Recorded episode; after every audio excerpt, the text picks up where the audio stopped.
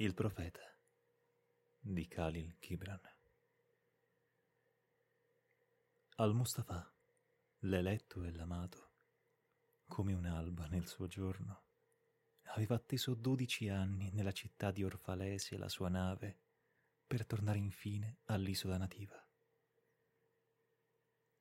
E nel dodicesimo anno, il giorno settimo di Elol, mese delle messi, salì sulla collina oltre le mura della città e guardò verso il mare.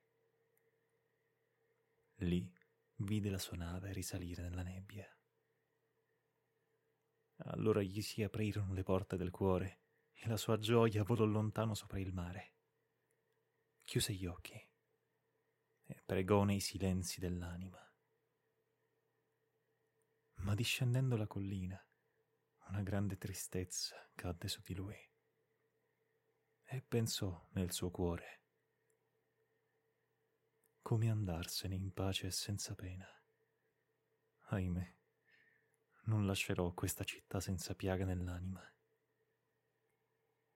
Lunghi furono i giorni sofferti fra le sue mura, lunghe le solitarie notti.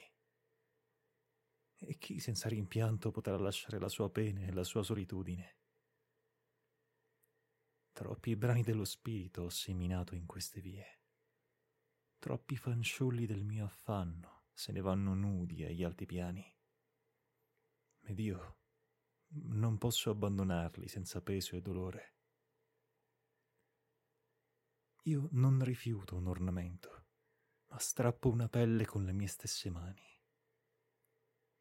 Io non lascio dietro di me un pensiero, ma un cuore dolce di fame e di sete. Eppure, più a lungo io non potrò tardare.